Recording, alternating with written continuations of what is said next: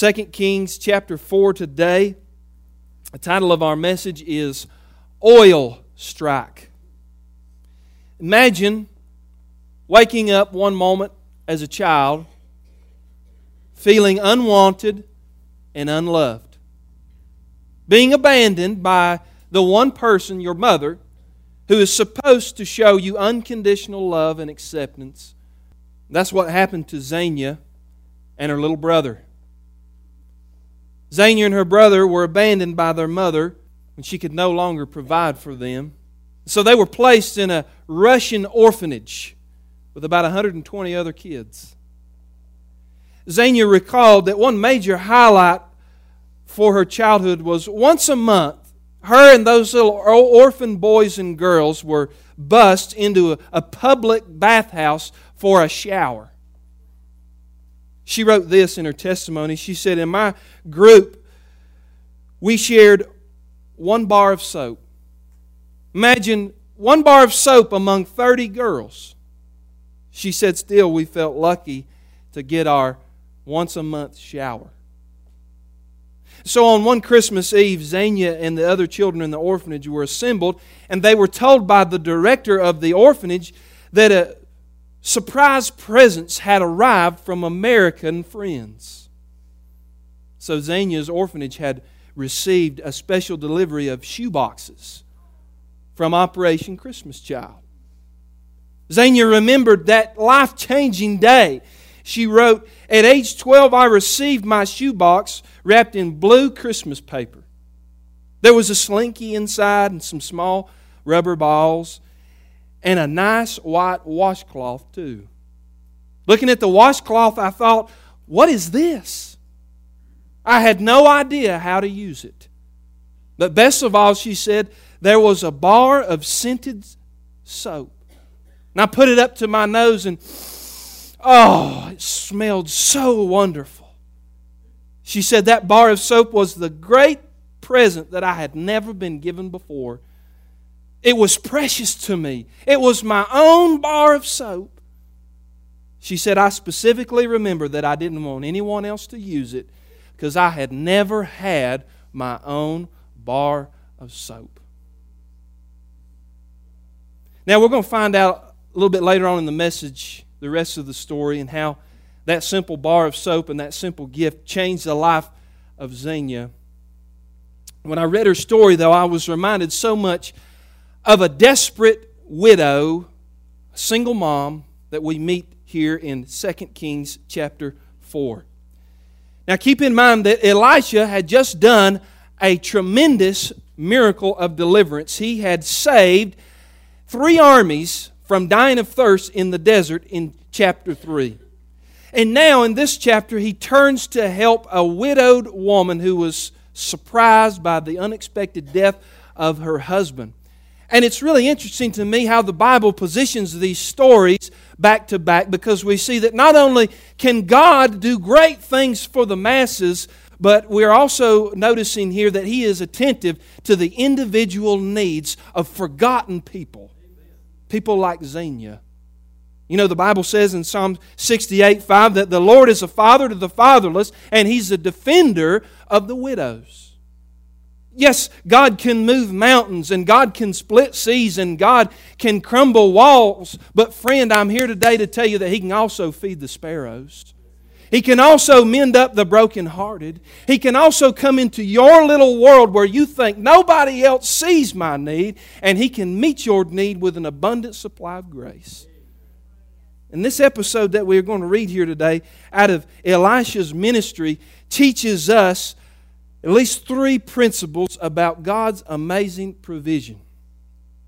So I want you to notice number one with me as we study this morning our potential and faith. And the principle is this before we see God's provision, we must first see potential. Now, if you've ever lived through a season of trials, you learn something about them.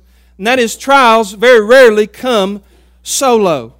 Very rarely do they ever come alone because trials and troubles come in twins and triplets, don't they? When it rains, it pours. Amen. And that's what this little widow had experienced in her life. See what verse 1 says. Now, the wife of one of the sons of the prophets cried to Elisha, Your servant, my husband, is dead, and you know that your servant feared the Lord. But the creditor has come to take my two children to be his slaves. My goodness. Could you imagine the plight of this woman? She just buried her husband. Not only is she emotionally broken, but now that the primary breadwinner of the house is no longer there, she's also financially broken to the point that the person to whom she owed was knocking on the door saying, I needed those bills paid yesterday, and if you don't pay up, I'm coming to take your children as slaves. Now, consequently, it's this type of setup that's going to be the situation for the supernatural to come into her life. Enter the prophet Elisha, who hears of her poverty and her plight. And he asked her an interesting question. Look at verse 2. And Elisha said to her, What shall I do for you? notice what it says here. Tell me, what have you in the house? And she said, Your servant has nothing in the house except, watch this, a jar of oil.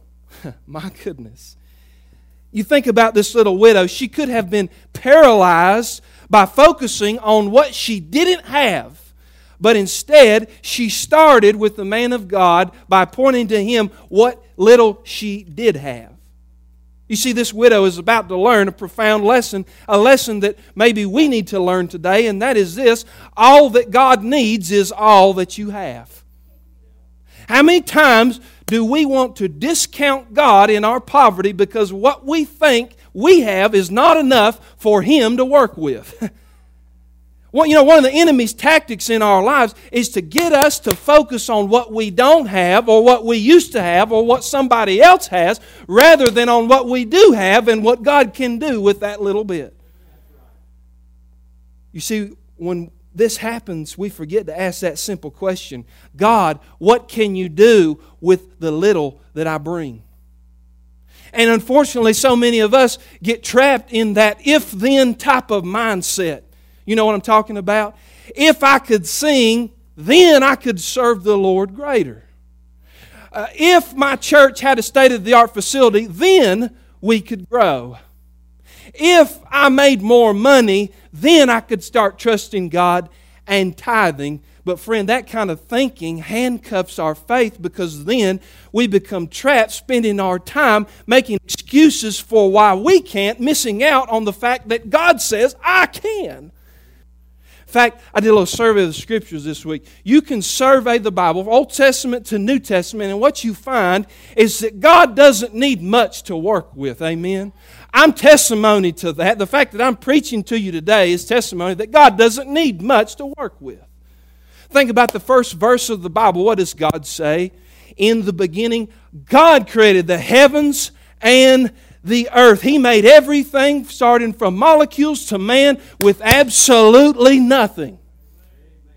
When God called Moses, Exodus chapter 4 and verse 2, Moses tried to make all kinds of excuses of why God couldn't use him. He said, God, I've got a stu- God, I've got a stu- God, I've got a stuttering problem. And God said, Don't you worry about that, Moses. I'll put the words in your mouth. Moses, what do you have in your hand? And he said, I have a rod.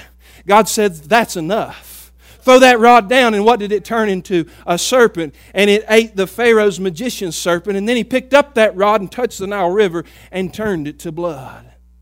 When God chose David, David didn't have much in his possession. He was the runt of the litter, the least of his brothers but that's the one that God chose to deliver his people. He didn't have really anything in his possessions except a sling. And The Bible says he went down to the creek bank and he picked up five smooth stones. It might as well have been a guided missile that God used to take down a giant. I'm telling you, friend, God doesn't need much to work with today. Think about when the angel came to Mary. Mary didn't have wealth. She didn't have a name. She didn't have power. But what she did have was a submissive and a willing spirit. And she said, Lord, if you'll have me to be the mother of the Messiah, I'll give myself to you. I offer my womb. And then when Jesus looked upon those hungry masses, they said, Lord, how are we going to feed him? And I think the Bible says that Andrew brought him a little boy's sack lunch, a few loaves and fishes, and he broke it, and they kept breaking until there was 12 baskets left over. Friend, I'm telling you, God doesn't need much. He can prepare a table in the wilderness. Imagine, friend, if we had those kind of eyes, eyes of faith to see that what we need is all around us already as the old song used to say, we don't sing it much anymore. Maybe we need to. Little is much when God is in it. Instead of limiting God by focusing on what we don't have, why don't we take what we do have and fully surrender it to the Lord and say, God, what can you do with my two mites? God, what can you do with my broken life? God, what can you do with my messed up marriage? God, what can you do with my prodigal son or daughter? God, what can you do with my meager little self? And what you might find, friend, is what this widow discovered that that thing that you think is your greatest limitation might actually be the great opportunity for God to step in and do something like you've never seen before. I love what C.S. Lewis said. He wrote this in one of his books. He said, He who has God and everything else has no more than he who has God only. L- listen to how divine mathematics work. This is horrible mathematics, but this is what happens when God gets in the equation. God plus nothing equals everything. Amen? But everything minus God equals nothing. Let me say that again. God plus nothing equals everything, but everything minus God equals nothing. That's how Paul can write If God be for us, who shall be against us? You see, the first thing we notice here is number one, our potential and faith. Before we see God's provision, we have to see that potential. Then, number two, I want you to notice with me today our provider and faith.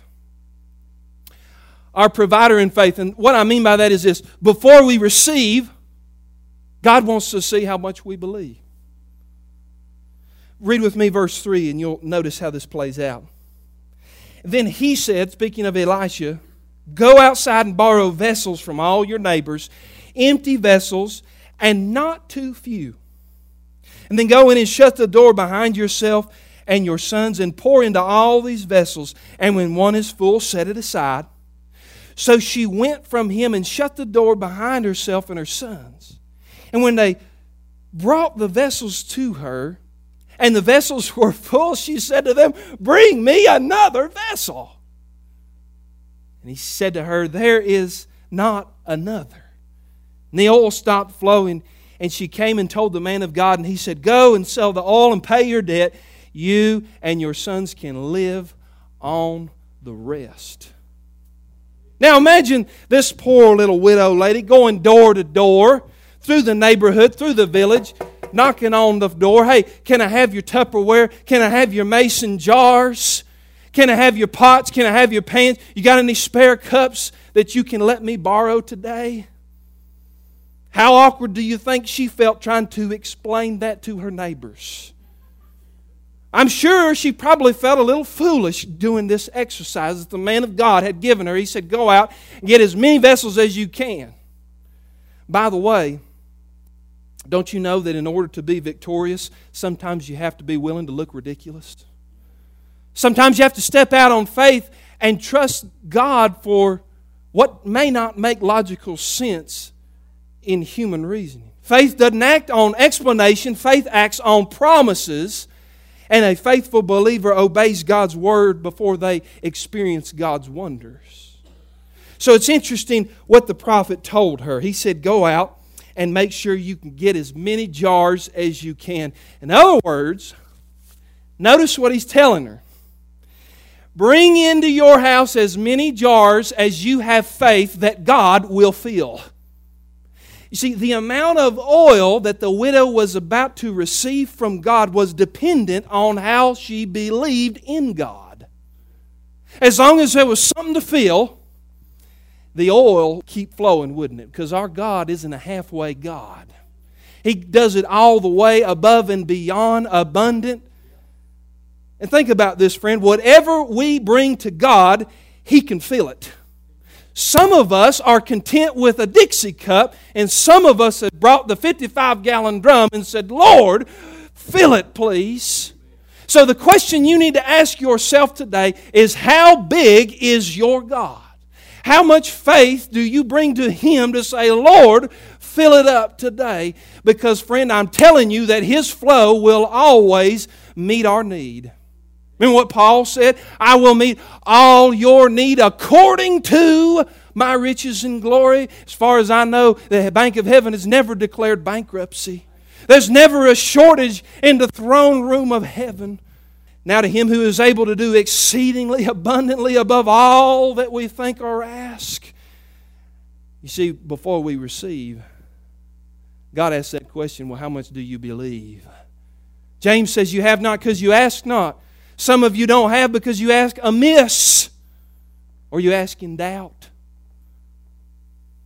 A few days ago, we were digging up taters in the garden. Daniel doesn't call them taters, he calls them tatos. I told Daniel what we were going to be doing. I said, It's tater digging day. He was excited. I told him, I said, We're going to need a few tools to do this job. I said, We'll need a, need a hoe. We'll need a shovel and we'll need a bucket. I said, Daniel, why don't you go off and find us a bucket? Okay, Daddy. So we went away, went down into the garden. You know what he comes back with? A wheelbarrow. He's pushing that wheelbarrow down to the edge of the garden. I said, Daniel, I said, I thought I told you to get a bucket. He said, Daddy, I got the wheelbarrow. He said, because we're going to be digging a lot of potatoes today. and I got to thinking about that as I was looking at this sermon. My son could have brought a little sand bucket. He could have brought it and said, All right, we're going to fill this up. But my little boy was thinking big. When I said, Son, we're going to be digging taters, he naturally assumed we're going to be hauling them out by the wheelbarrow load, the bushel load. We're going to have a basement full. And praise God, it was a good harvest. But childlike faith, what a reminder to you and I as adults. We oftentimes want to put limits on God. And say, God can't work in my situation. I'm too low. I'm too broken. I'm used up. There's no way God can meet my need. But a childlike faith comes to God and says, I'm bringing the wheelbarrow load, Lord, and I'm asking you to fill it in a way that only you can pressed down, shaken together, running over, drinking from the saucer. Do you serve that kind of God here today, friends? As I was studying this passage, I was looking at it, and I thought, what a wonderful picture of the gospel. What a great gospel connection we see here in this passage. This widow, she comes to Elisha impoverished and with great debt that she could not pay. And friend, just so the sinner comes to God spiritually bankrupt with a huge sin debt that he cannot pay, the widow brings nothing but empty vessels and trusts God to fill it. And the sinner can bring nothing to God except an empty life, a broken life. Nothing in my hand I bring, only to thy cross I cling. The widow's jars. Oh, wouldn't you have loved to have been in that room? Mama, Mama, look, it's filling up. Well, son, go get another one. Go get another. And they brought it back and filled it again and again. Mama, we ain't got no more jars. Praise God, He's come through.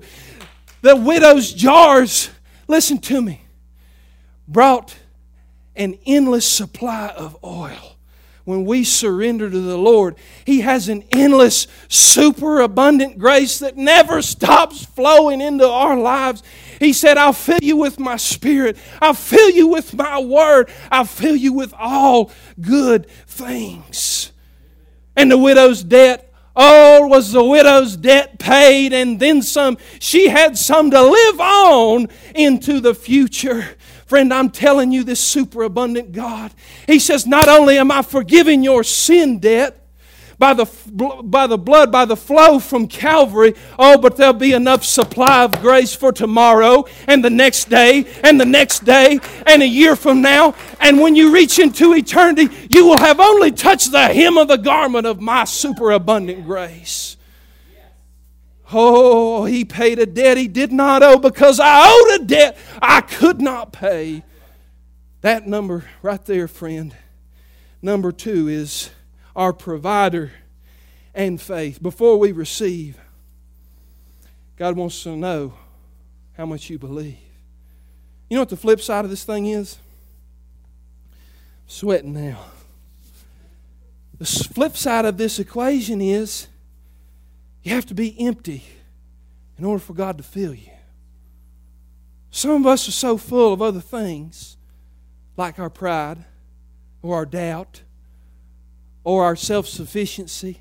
I can do this on my own. Or our fear. And God can't fill us up. You have to come to God empty. But, friend, when you come and you declare that spiritual bankruptcy, you'll find that He'll fill you up again and again and again and again. And then I'll close with this number three. Oh, this is so good.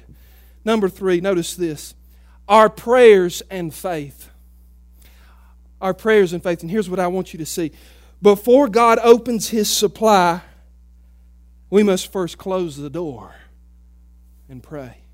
Notice what it says in verse 5, real quick. I just want to point this out to you. It's so profound. The man of God tells her, Then go in and shut the door behind yourself and your sons, and pour into all these vessels, and when it is full, set it aside. So she went in from him, watch this, and shut the door behind. A miracle of multiplication. But it took place, notice this, in private. Who saw this miracle? The widow and her little family there. There might have been good reason for this, by the way, because the prophet knew those folks who loaned her those jars, if they suddenly saw that now they were full of oil, they may have wanted to claim the blessing, but they didn't show any faith to get it. And then also, where's Elisha in this? Is he in the room? No, he's not in the room. Go in and shut the door behind you. Trust God in what God can do. It was evidence of the fact that this miracle of multiplication didn't need man, it was all of God. God alone in that little room. And you know what she was really teaching this little widow lady? Listen to me. God is teaching this little widow lady in this moment I'm going to be your husband now. I'm taking care of your spiritual needs. I'm taking care of your physical needs. You don't need to turn to anybody else to be your source and supply. I am the defender of the widow. Now, here's the application for you and I. Listen to this. There are some needs in your life that can only be met when you get alone with God, close the door behind, and have personal worship and prayer with Him. A song won't do it, although music is great and can lead you into a spirit of worship. A man of God can't do it because you can't piggyback off of somebody else's faith. You have to go in to that secret hour, into that quiet place, and say, God, I'm broken. God, I'm needy. Lord, I'm like the deer panting for the water brook. Lord, you've got to fill me today, or I can't go on. Remember what Jesus said? Matthew 6 6. What did he tell us? He said, But you, when you pray, go into your room, and when you have shut the door, pray to your Father who is in the secret place, and your Father who sees in secret will reward you openly. E.M. Bounds, that great prayer warrior from years ago, he said this Prayer is not learned in a classroom, but in the closet.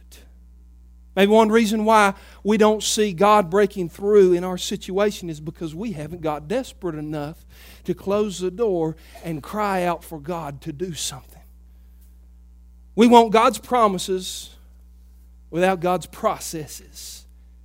And you know what the Lord is really after? He's after your heart. Lord is after your intimacy, that fellowship. He wants to meet with you and pour into your life for that day and the day after. I can't tell you how many times this has happened in my own spiritual life. And God has met the need exactly the way that it needed to be met. There are times when I feel so spiritually empty like when you do a funeral or when you visit somebody who's sick and you are spent spiritually. You have nothing else to give. You go to the Word of God, and sometimes the Bible is even a closed book. I can't get a message out, Lord. You've got to open the windows and help me. There are times when my soul is so restless and knotted up. Problems just seem to be piling up. This person's not happy, and there's a complaint over here. And oh my goodness, look at the budget this week. And I have no answers, I have no resources. But then, oh, praise God, I could close the door.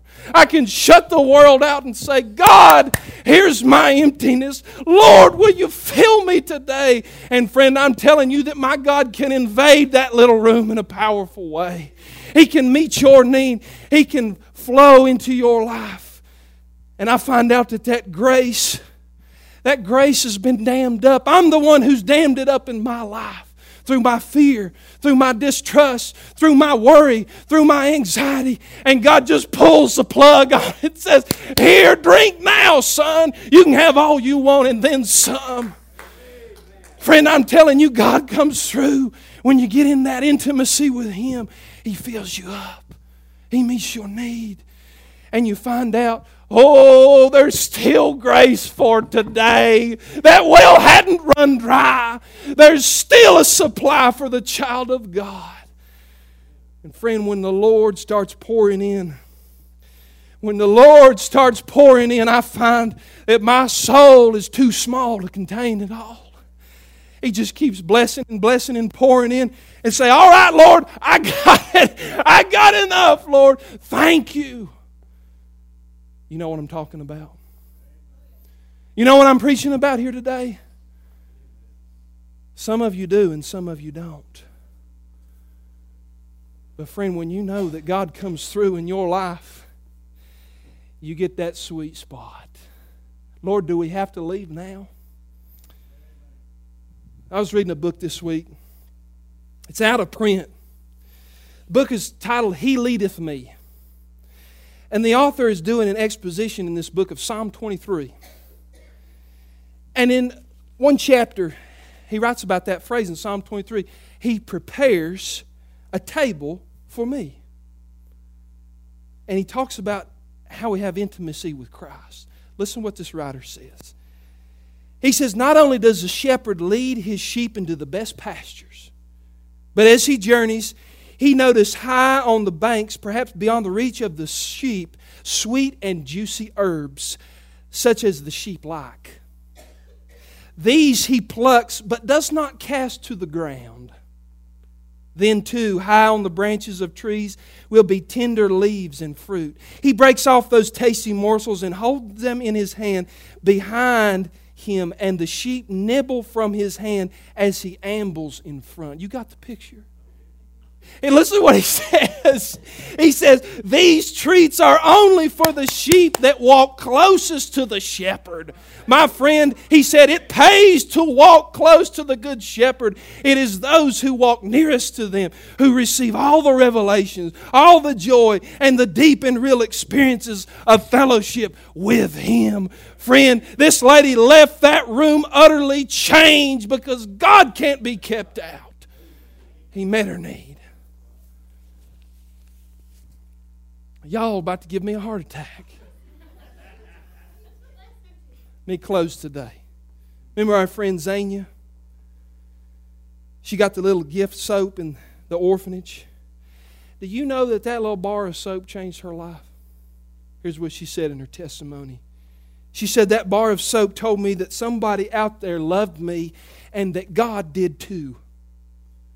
She heard the gospel through Samaritan's purse and gave her life to Jesus. That's not the end of the story. She said, That bar of soap gave me hope. It was precious to me. I decided I would hide it from other kids so that it wouldn't get stolen. Can you imagine?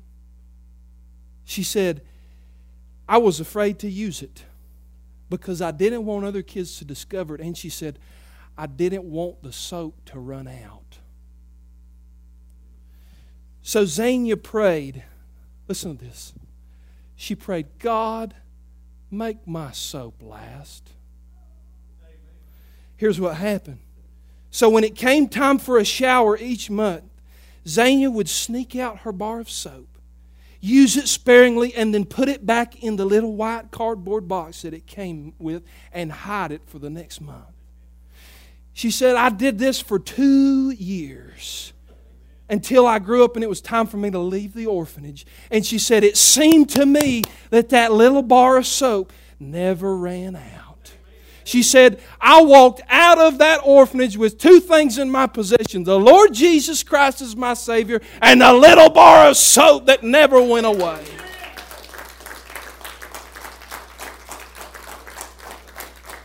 But it ain't over. I sound like a telemarketer, don't I? It ain't over yet. She was able to immigrate to the United States. Today, she's an American citizen. She lives in Texas and belongs to a good church. And here's what she said To the person that packed my shoebox, I say, Thank you. You gave me something small, but it was significant. It changed my life. She says, Now today, I pack shoeboxes. And you better be certain that every box that I pack, she said, I put one bar of scented soap inside because I want one little girl or one little boy around the world to have that same feeling that I did when I opened it. And friend, here's what I want to say to you today it's the same God. He ain't changed, His power hasn't diminished, His love hasn't lessened. It's the same God who provided for that little widow. It's the same God who was looking after Xenia over in Russia, and it's the same God who knows where you sleep at night and knows your need. He knows your need. Do you need to come down today and start something new in faith? Trust Him in a new way. You need to ask for forgiveness. Lord, I haven't trusted you like I should. Lord, I've been holding back and not, not giving and asking you to fill. I don't know what the need is in your life. The Holy Spirit has spoken to you. Our musicians are coming, and, and, and you come now. Maybe you need that touch of grace in your life. You, you are broken and you're empty, and you don't know the Lord's love, and you don't know the Lord's mercy. Hey, He can still pour into your life today. He died on the cross for your sins, rose from the grave on the third day. You come today this altar is going to be open. Let the Lord do what He needs to do today. Don't be in a rush. Don't be in a hurry. God is moving.